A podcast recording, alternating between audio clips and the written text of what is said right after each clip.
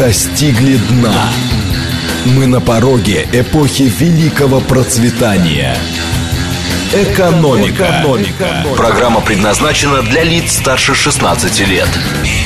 Здравствуйте, у микрофона Михаил Хазин. Начинаем нашу сегодняшнюю передачу. Как обычно, вопрос. Сегодня он носит несколько философский характер. Скажите, пожалуйста, а не чувствовали ли вы в последнее время некоторых, ну даже, пускай даже не очень внятных, но сигналов того, что ситуация, может быть, начинает улучшаться?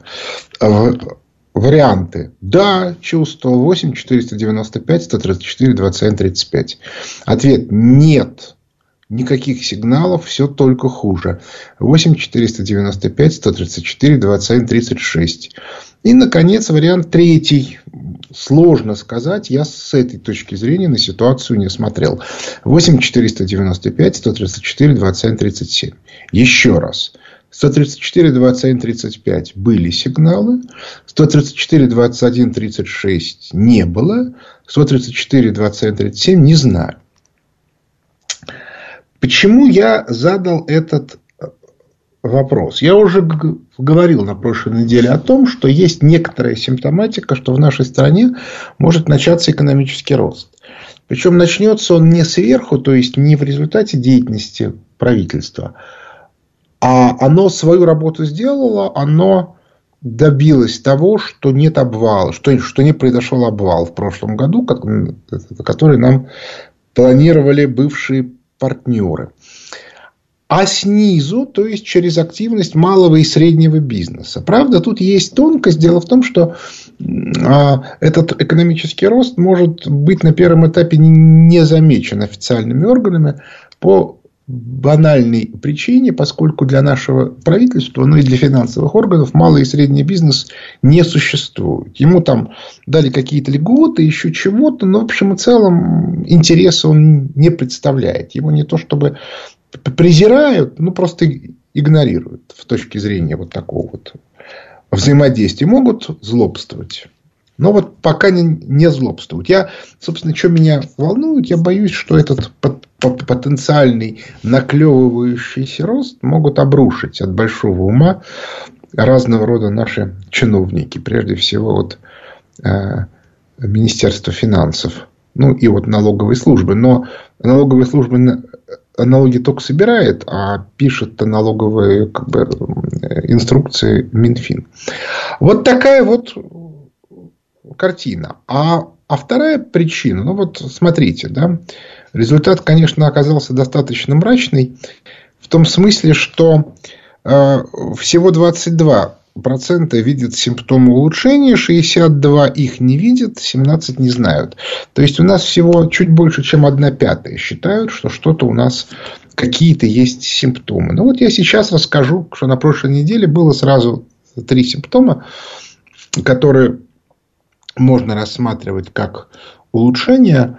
Симптоматика это следующее. Это, ну, во-первых, землетрясение в Турции выбило Турцию из числа э, крупных геополитических и, игроков. То есть дело не в том, что у Турции там, от этого сильно уменьшился ресурс, хотя говорят, что совокупный ущерб будет около десять процентов ВВП. Я думаю, что даже больше. Но э, дело не в этом, а дело в том, что политическая активность, она требует ну, как бы довольно большой инфраструктуры. И если эту инфраструктуру не задействовать, то она начинает выдыхаться. И, и, и, и потом понадобится да, довольно много времени для, для того, чтобы ее восстановить. Вот. По этой причине, э, мне кажется, что э, Турция свою активность, такую, в том числе достаточно жесткую, сильно умерит. Это, значит, первое обстоятельство. Второе обстоятельство – это то, что Евросоюз фактически ввел дополнение к своим ограничениям по, по продаже российской нефти за рубеж, которые фактически нивелируют запрет на продажу нефти по высоким ценам. Не буду сейчас влезать в детали. Мы картину все равно увидим там самое в ближайшее время. Но это очень показательно. Ну и, наконец, третье. Самое интересное. Значит, на прошлой неделе выступал Байден. И он должен был, как бы, а сразу после этого он должен был объявить, что пойдет на следующий срок. Значит, ситуацию подогревали, что типа вот Байден сейчас туда-сюда. А он, соответственно, сказал о том, что он еще не знает. Ну, то есть, фактически весь эффект нивелировал. Вопрос сразу же возникает. А почему он так сделал?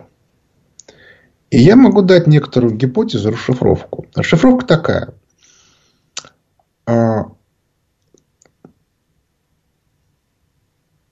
Полгода тому назад появился некий план в Соединенных Штатах Америки, как жить дальше в условиях кризиса. План этот называется, ну, очень условно, индустриализация аукуса. аукус, напомню, это объединение трех англосаксонских стран: США, Великобритании и Австралии. Но в реальности, разумеется, туда же относятся и Канада, и Новая Зеландия. А фокус состоит в том, что когда этот план появился, это была на самом деле адаптация к современным условиям плана Трампа «Сделаем Америку снова великой», то есть индустриализации Соединенных Штатов Америки. Ну, план как план, но где-то примерно, он постепенно обрастал сторонниками, где-то примерно два месяца назад к этому плану стали постепенно уже подходить и часть сторонников Демократической партии. По вполне понятной причине, потому что другого плана нет. И вот тут самое интересное. Потому что я думаю, что и те... как бы те элитные группы, которые стоят за Байденом, то есть международные банкиры, и та часть демократического истеблишмента, которая от Байдена уйти не может, она, соответственно, должна была в этой ситуации предложить свой план. И тогда можно было бы обсуждать два плана. Республиканский и демократический. И весь истеблишмент Соединенных Штатов Америки мог сказать: ага, вот вы посмотрели этот план, посмотрели этот план, этот нам нравится больше. И абсолютно очевидно, что оптимальное место для этого плана — это выступление Байдена перед Конгрессом. Байден выступление произнес. Ну, и из него стало понятно две вещи. Первое, что несмотря на все попытки, а, а попытки были в некоторой концептуальности, то есть нового плана, ничего придумано не было. Более того, стало понятно, что этот план, эту, эту речь писали как минимум три группы, и швы между этими группами были заделаны неаккуратно. То есть, в общем, стало понятно, что даже в окружении Байдена нету единства. И после этого, скорее всего, всей этой компашке дали отворот, поворот. То есть, Байдену и, самое главное, его покровителям было сказано: ребята, все, мы тут начинаем реализовывать план по индустриализации аукуса, а вы что хотите, то и делайте. А в этом смысле есть вероятность не только того, что Байден не пойдет на следующий срок, но и даже того, что он не, не досидит этот. Ну, есть разные причины. Самая банальная — уход на пенсию по состоянию здоровья. Но а, почему эта вещь принципиальная? А дело в том, что подавляющая часть, ну, собственно, вся вот эта вот инфраструктура либеральной глобализации, с которой мы, вот, собственно, и воюем в настоящий момент на Украине, она вся живет на эмиссии американского доллара. То есть, иными словами, американские граждане это все оплачивают. Причем это, вот эта цена сильно выше, чем та, которая прямые поставки или прямые выплаты из бюджета. А, потому что уж больно много. Для того, чтобы заниматься индустриализацией, категорически необходимо обрушить Бреттон-Вудскую систему. Потому что она как губка высасывает деньги из, из реального сектора всюду. И у нас высасывает, и у них высасывает. Если вы думаете, что Набиуллина и Силуанов – это такой наш уникальный феномен, вы ошибаетесь. Это всего-навсего чиновники, представители вот этой вот западного глобального проекта, который исходит из интересов западного глобального проекта, а не конкретных национальных государств. Будь это Россия, будь это Китай или будь это Соединенные Штаты Америки. Кстати, до США это постепенно начинает доходить, так сказать, в публичном пространстве. И вот это вот самое интересное место. Я совершенно не хочу сказать, что будет катастрофический обвал. Вот этого как раз попытаются избежать. Но количество денег, которые так или иначе пойдет на поддержку разного рода проамериканских режимов, я сейчас даже не Украину имею в виду, будет резко сокращаться. И вот это для многих катастрофа. Ну, прежде всего, если мы, мы будем говорить о Евросоюзе, в Союзе это катастрофа для Германии э, как главного экспортного государства. Но если говорить о масштабах, конечно, главная катастрофа это для Китая. И вот в этой ситуации э, рассчитывать на то, что ну, там, ближайшие там, год-два три можно будет сохранить старую модель, не приходится. А это все, разумеется, симптоматика. Я вот говорил о позитиве. Да? А позитив, в чем специфика позитива? А ростки чего-то нового, позитивного и, и хорошего рождаются всегда. Но если имеет место опытный садовод, представители западного глобального проекта опытные садоводы, они эти ростки выдергивают крайне жестко. Это очень хорошо видно по экономической теории. Я очень хорошо помню, как жестко в девяностые годы из чиновной среды выкидывали всех людей, которые начинали свою карьеру при советской власти, и у которых было в голове, что работа чиновника должна быть направлена на, на развитие своей экономики. И нынешняя логика состоит в том, что надо, соответственно, приватизировать все, что только можно. Ну, и желательно, да, с тем, чтобы, это, чтобы вся капитализация шла на, на Запад. Ну, собственно, капитализация у нас исключительно долларовая. У нас нет рублевой капитализации. В принципе, как понятие. Значит, это, вот это было в девяностые годы. В двухтысячные годы все альтернативные группы, которые пытались описывать экономику нелиберальным способом, полностью лишались любого финансирования. То есть, даже те, кто работал в вузах, те, кто работал в каких-то структурах, где у них были какие-то доходы, их ликвидировали. Железное совершенно правило. Финансирование может быть только в либеральных школ. То, что мы выжили, у нас выжило несколько групп. Да?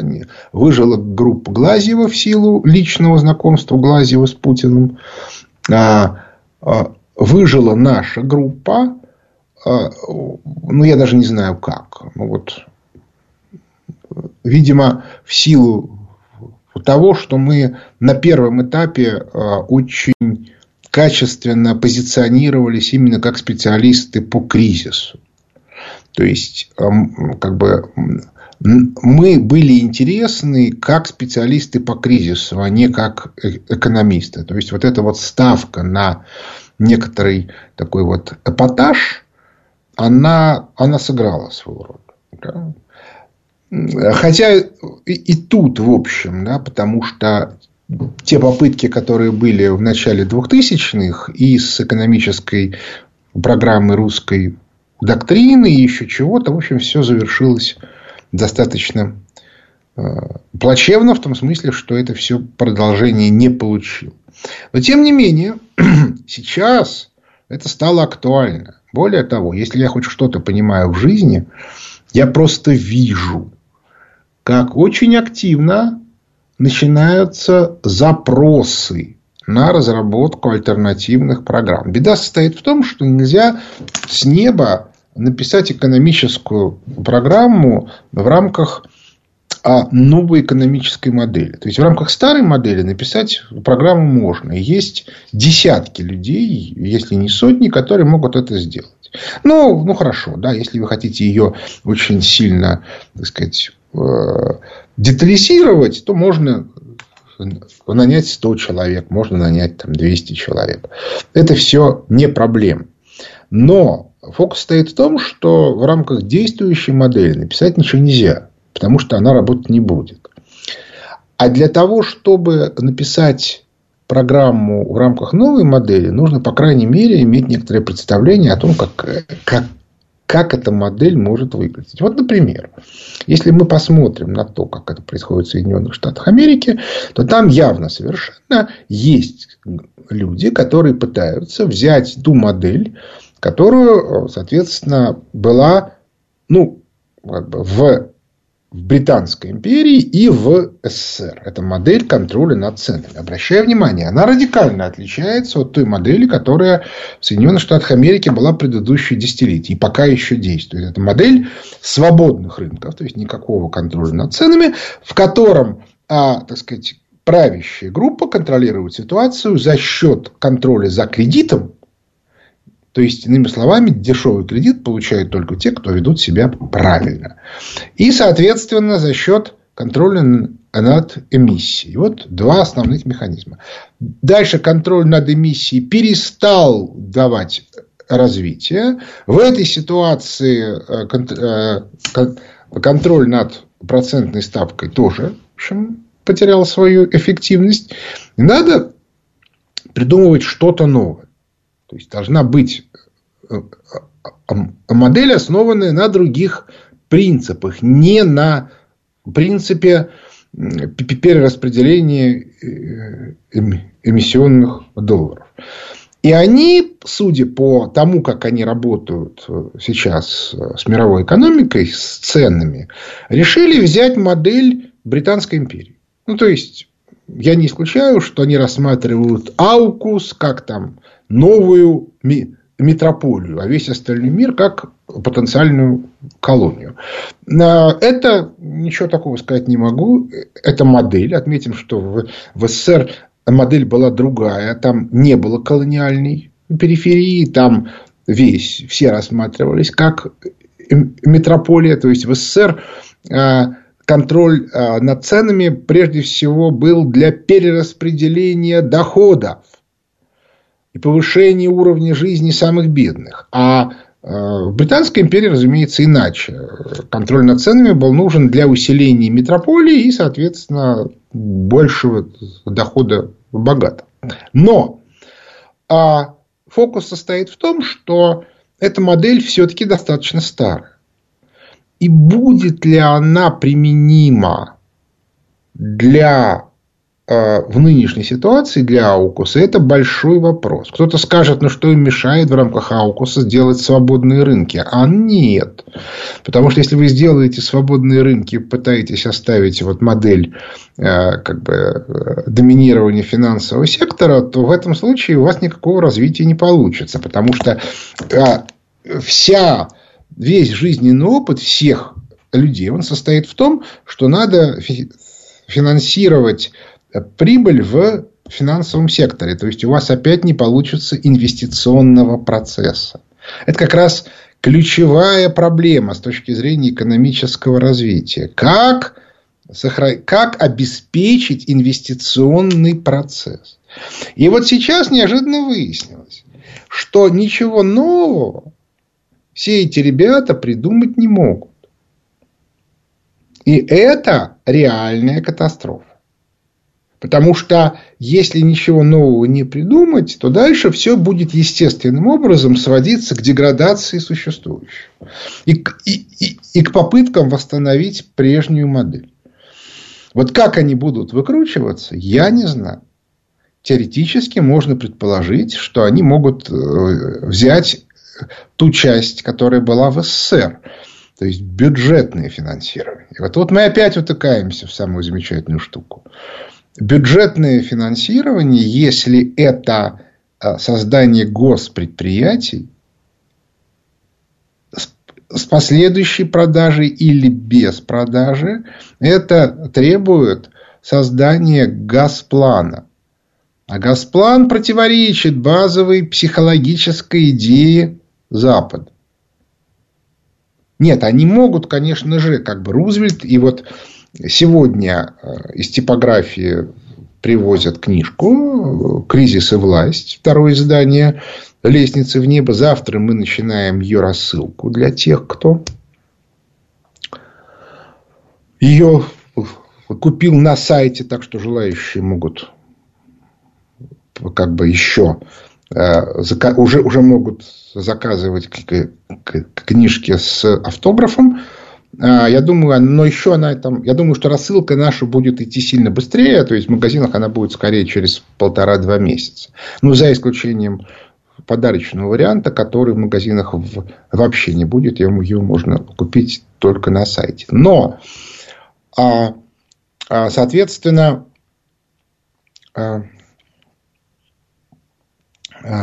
в этой книжке подробно описан пример администрации Рузвельта, который очень активно увеличил бюджетные расходы во время Великой депрессии и, соответственно, войны. Но эти расходы касались очень узкого сектора экономики.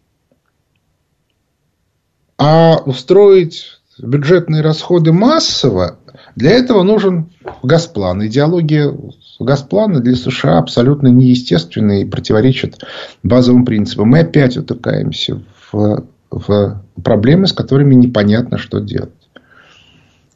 То есть, иными словами, вся наша жизнь начинает зависеть от того, какие идеи придумывают концептуалисты. И эти идеи, вот то, что первым будет вброшено, то, соответственно, и будет реализовано. Потому что ничего другого нет. Вот как мы видим на примере Соединенных Штатов Америки. Будет реализовываться план индустриализации аукус, потому что ничего другого на сегодня нет. Ну, собственно, что и как делать в этой ситуации, это вот мы будем рассказывать двадцать пятого февраля на нашей конференции. Подробно, в деталях.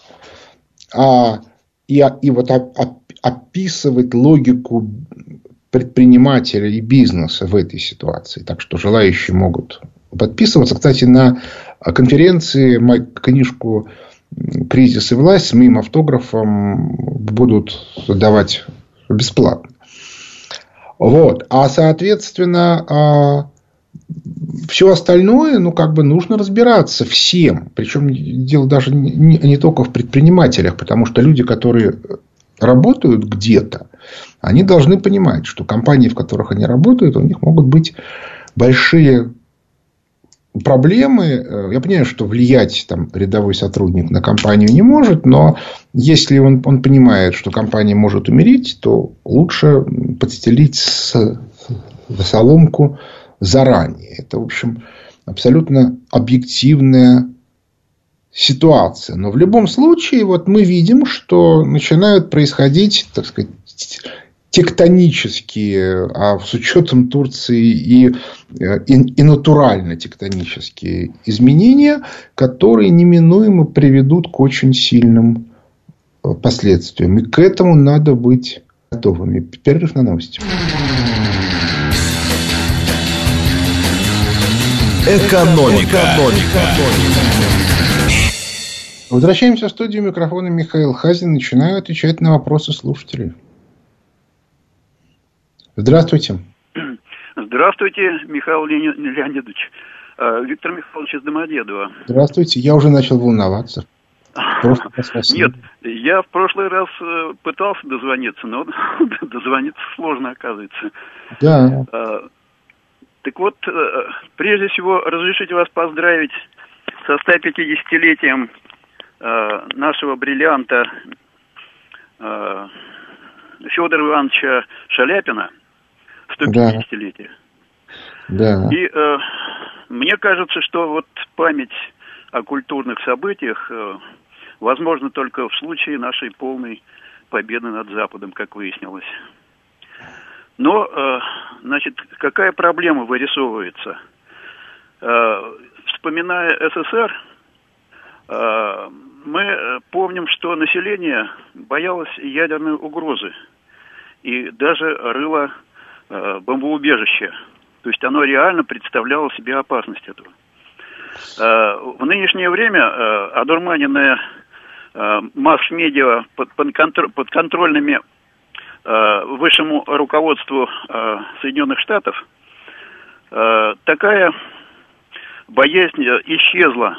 Больше того, политики, не нюхавшие пороха, тоже э, потеряли э, такую э, боязнь. Э, не кажется ли вам, что логично сейчас напомнить э, населению и политикам Соединенных Штатов э, об этой угрозе и э, выйти для начала из э, договора об ограничениях испытаний ядерного оружия и произвести э, демонстрационный взрыв, э, у нас есть полигон для этого? Ну, вы понимаете, тема эта очень опасная.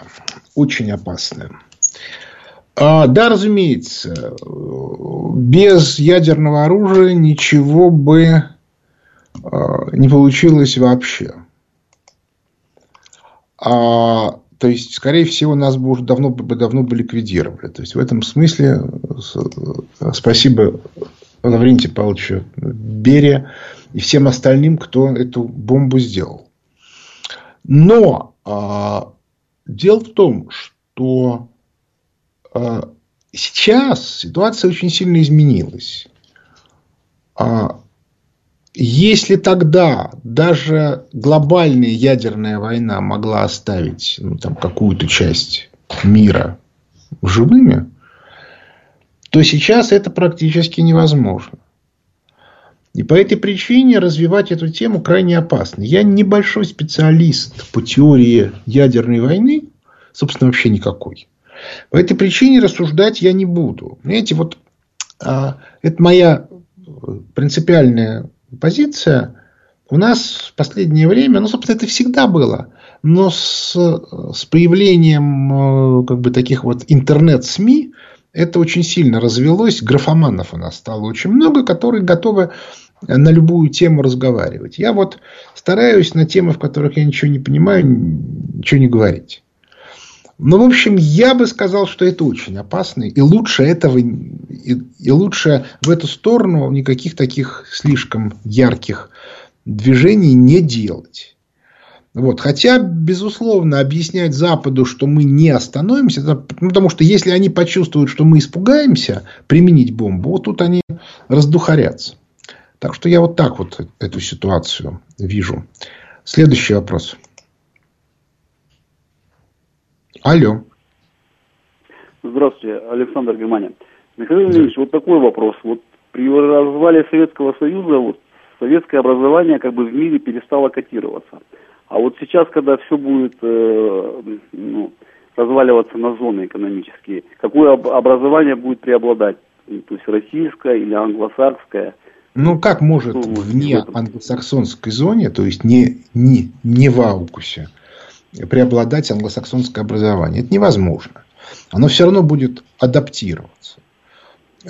Безусловно, надо систему образования менять. И, в общем, уже разговоров на эту тему так много, что, в общем, уже очевидно, что это произойдет. Вопрос только в том, когда. Потому что, ну, я вот смотрю за тем, что происходит у нас, абсолютно очевидно, что значительная часть вузов рассматривается исключительно как бизнес-проекты. То есть, там в власти находятся люди, которые рассматривают там, эти университеты, институты как бизнес-проекты. Проекта. Это, конечно, мне активно не нравится.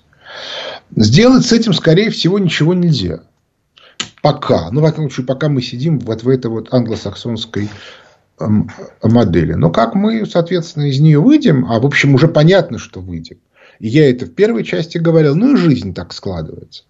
То, конечно, наше образование нужно адаптировать к таким вот старым моделям. Хотя и тут есть тонкости. Ну, условно говоря, смотрите, даже во времена СССР были направления, когда людей готовили, ну, вот там, не знаю, музыкантов, которых там с трех-четырех лет, спортсменов такого олимпийского класса, грубо говоря, балерунов и балерин. Когда им говорили, ребята, все остальное наплевать, вот вы только вот в вашей узкой профессиональной сфере. В результате, правда, иногда появлялись люди абсолютно неадекватные. И поэтому мы очень много знаем истории. Ну, для музыкантов-то проблем никаких нет. Он себе играет а, и, и играет. Может, хоть всю, всю жизнь играть. И ничего тут страшного нету. Главное, не, не выпускать его м- а, со всякого рода речами на, ш- на широкий экран.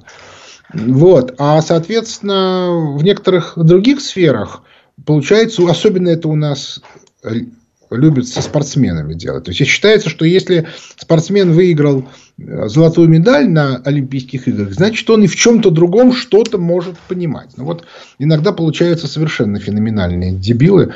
Например, Гарри Каспаров, который, как известно, вообще в школу не ходил, а занимался домашним образованием. То есть, и таких историй, на самом деле, выше крыши. Другое дело, что они не столь оказались опасными для общества в целом, но, безусловно, систему образования нужно радикально менять.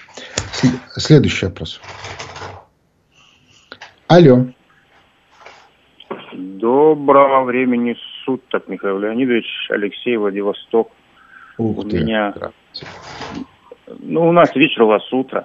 Ну, да. У меня такой вопрос. У вас же, вот вы говорили, агентство «Ковчег», да?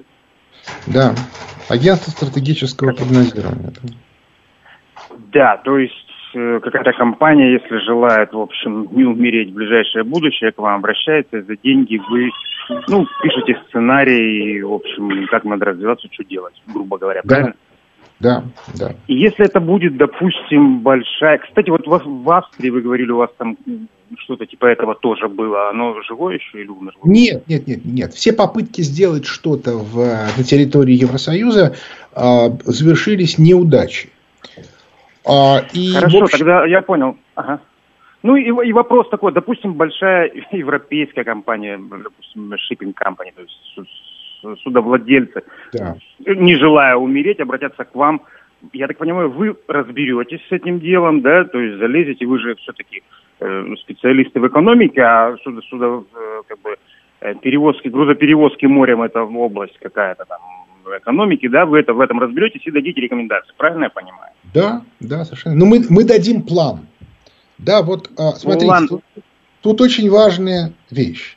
Дело в том, что есть два способа вытаскивания компании из сложной ситуации. А, а, а сейчас все компании попадают в сложную ситуацию. Ну, потому что меняется экономическая среда, в которой они все функционируют.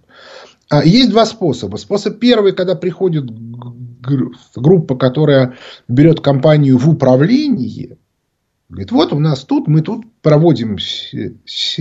серию антикризисных мероприятий и вытаскиваем компанию в интересах владельцев. Вот этим мы не занимаемся. Мы а, занимаемся тем, что мы придумываем стратегический план, как этот кризис перейти, как минимум ничего не потеряв, а как максимум расширив свои потенциальные возможности. Вот этим мы занимаемся. Я понял. А еще вопросик. Вообще у вас вот есть грубый такой взгляд? Грузоперевозки морем, они сохранятся, уменьшатся или как-то... Вообще, вот если страны разделятся на валютные зоны, то какая-то торговля же между ними останется, и Нет, грузы морем ними, будут возить. Между ними, безусловно, останется торговля, а, безусловно, торговля морем останется, она сильно более выгодна, чем по суше, но она будет очень сильно меняться. Ну, собственно, вот как будет меняться, например, туристический бизнес, как следствие будет меняться авиационный бизнес, ну и так далее и тому подобное. То есть, изменения будут очень сильные. И это надо понимать. Следующий вопрос. Алло. Доброе утро, Михаил Леонидович Вайс. Знаете, вот как-то Фаина Раневская сказала, дала определение, что такое жизнь. Если выражаться акушерской медицинской терминологией, что жизнь – это так называемый затяжной прыжок из промежности в могилу. Вот мне кажется, что Россия сейчас с проведением СВО, которое ведет, по моему мнению, неправильно, потому что борется с, с, не с причинами возникновения данной ситуации, не с коллективным Западом, а именно с киевским режимом и так далее и тому подобное. Дефицит бюджета превысил в десять раз по, по самым пессимистичным прогнозам прошлого года на двадцать третий год. Углеводородные доходы в январе месяце упали в России на пятьдесят два миллиарда долларов, а за февраль месяц превысит еще в два раза и так далее и тому подобное. Тем более, что в Центробанке так называемая заместитель по кредитной финансовой политике гражданка Юдаева Ксения, заместитель Набиуллиной, заявила, что непосредственно ускорение экономического развития России приведет к рецессии. Вот как вы это характеризуете? Не кажется ли мы, что сейчас и в том числе президент аполитично относится, опять же, тот набивший оскомину вопрос своему окружению? Спасибо. Ну, понимаете, я думаю, что все-таки ситуация будет. Тут я уже в интернете читаю, что скоро будут приняты какие-то меры. А, очень интересно. Я с большим интересом прочитал, но никакой конкретики не увидел. А объективные обстоятельства категорически требуют изменений, поскольку объективные обстоятельства, они на то и объективны, что они от воли конкретных лиц не зависят, то какие-то изменения будут, и в этом году они будут точно.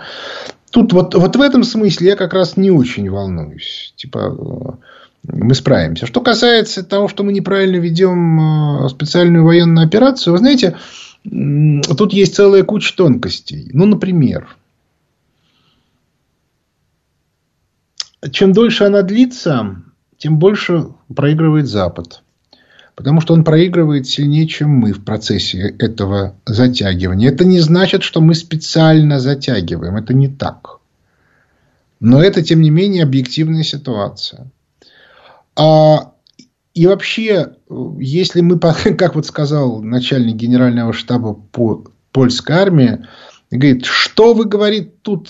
ругаете Россию. Мы живем с Россией тысячу лет. Мы уже привыкли. Они вот так воюют.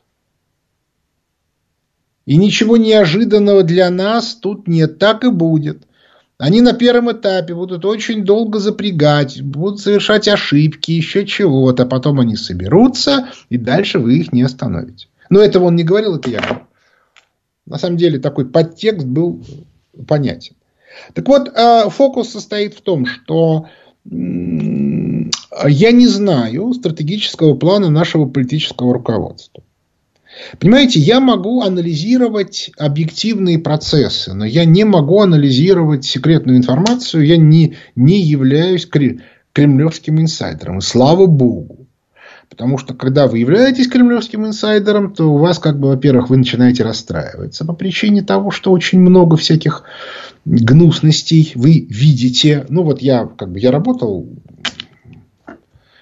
в администрации президента, поэтому я очень себе хорошо представляю, сколько там гнусностей. Я обращаю ваше внимание, кстати, что где-нибудь в Лондоне или в Вашингтонске ничуть не лучше. Собственно, вот... В Вашингтонске вот сейчас это все начинает вылезать на поверхность. Я могу вас уверить, Хантер Байден – это далеко не полный спектр всего этого. И этот самый, как его звать-то, господи, который педофил-то, который якобы скончался в тюрьме. Или не скончался. Ну и так далее и тому подобное. То есть, я могу сказать, что... В этом смысле не нужно излишне переживать. Это бессмысленно. Если есть объективное развитие ситуации, то ситуация так или иначе под нее подстроится.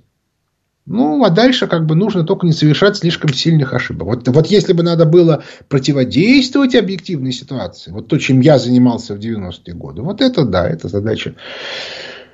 В некотором смысле безнадежные всегда очень дорого стоят. Вот, вот мне очень дорого стоило. Но, соответственно, тут уже было другое. Да? Как бы тут надо было родину защищать. Так вот, соответственно, фокус состоит в том, что я считаю, что сейчас ситуация даже в среднесрочном плане является скорее позитивной, чем негативной. Я понимаю, что есть... люди, которые со мной не согласятся, но тем не менее, я вот ее ситуацию воспринимаю именно так. Следующий вопрос. Алло. Да, здравствуйте. Добрый день, Юрий, Москва. Михаил Леонидович, вы работали в провинции, ну, мало ли, может, слышали что-то. Вот что бы вы сказали о, в принципе, о существовании тектонического оружия у нас или в Штатах? Ну, или это теория заговора? Мне по этому поводу неизвестно ничего. Следующий вопрос. Алло. Алло, Михаил? Да. Здравствуйте, это Александр, Тольятти. Да, слушаю. А, да, у меня вопрос вот такой. А вот СВО идет у нас уже фактически год. И да. Я вот периодически слышу, что это как, вот ВПК у нас работают, тут это в три смены. А это как... И слышу, что вот, как бы, ну, война у уазиков. Что у нас воюют в основном на уазиков. И слышал, что бойцы жалуются, что вот проблемы с внедорожниками, что вот машин нет. Таких вот для перевозки небольших грузов. Вот. И при этом у нас, получается, как-то все забыли про АвтоВАЗ. То есть Нива хороший внедорожник. Почему как ничего, бы вот вроде... Ничего э, сказать, крон... не, могу. Ничего сказать не могу. Не, не, не знаю. Следующий вопрос. Алло. Алло. Алло. Михаил, Ростов-на-Дону. Да. Алло, алло. Да, здравствуйте, слушаю вас. Здравствуйте. Михаил, Ростов-на-Дону. Да, да, да. Такой, почему, почему американцы не поддержали протесты в Бразилии и кто их, в принципе, организовал? Ну, почему не поддержали? Они поддержали. Там были, там были очень мощные... Дело в том, что Болсонаро – это ставленник Трампа. И по этой причине, кстати, Лула да Силва приехал в Вашингтон к Байдену, и его там, в общем, довольно радостно принимали. А... Если говорить о деталях, я небольшой специалист по этой вот... Это же чисто политологическая штука, да? Какие там группы, кто кого и как поддерживает. Но я склонен считать, что если смотреть вот с геополитической точки зрения, то американцы ровно потому, что Байден, а не Трамп, не в полную силу защищали Болсонару. А, соответственно, китайцы, которые стояли за Лулу Силву, они, наоборот, очень активно работают. Вот. Китайцы, разумеется, заинтересованы в том, чтобы возникла латиноамериканская зона, потому что она, безусловно, будет крупным покупателем китайских товаров. Вот, собственно, и все. Следующий вопрос. Алло. Алло, здравствуйте. Да. Говорит Москва. Да, да, да, я слушаю вас. Задавайте ваш вопрос. Алло. Алло. Мне Михаилу Леонидовичу надо задать. Ну, задавайте, задавайте, я жду. А, за это вы, господи, не знал. У меня такой вопрос э, в связи с тем, что на, в Турции, Турция выбита сейчас на полгода, на год, как вы говорили. Нет ли вероятности, что Польша с Литвой пойдет в последние решительные войны в Беларуси? Ну, у меня была сейчас такая вот... гипотеза. Я подозреваю, что не только у меня, что Польшу и Литву бросят в последний и решительный бой. Но последние события в Польше, которые очень похожи на частичную мобилизацию, скорее меня наводит на мысль, что Польша пытается стать такой божьей коровкой. То есть изобразить всем, какая она вонючая и противная, и чтобы ее никто не трогал. Типа, ребята, вы, конечно, нас победите, но при этом крови мы вам попортим. Вот. То есть я думаю, что там уже люди поняли, куда дует ветер, и в этом направлении начали работать. Это, опять-таки, гипотеза. Я могу ошибаться. Вот. То есть мне, мне кажется, что вот эта линия постепенно сходит на, на, на нет. Попытку ввязать Польшу в прямую войну.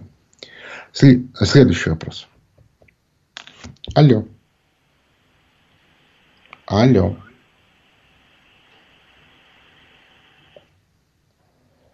Алло. Алло, Михаил Леонидович, здравствуйте, Владимир, Москва.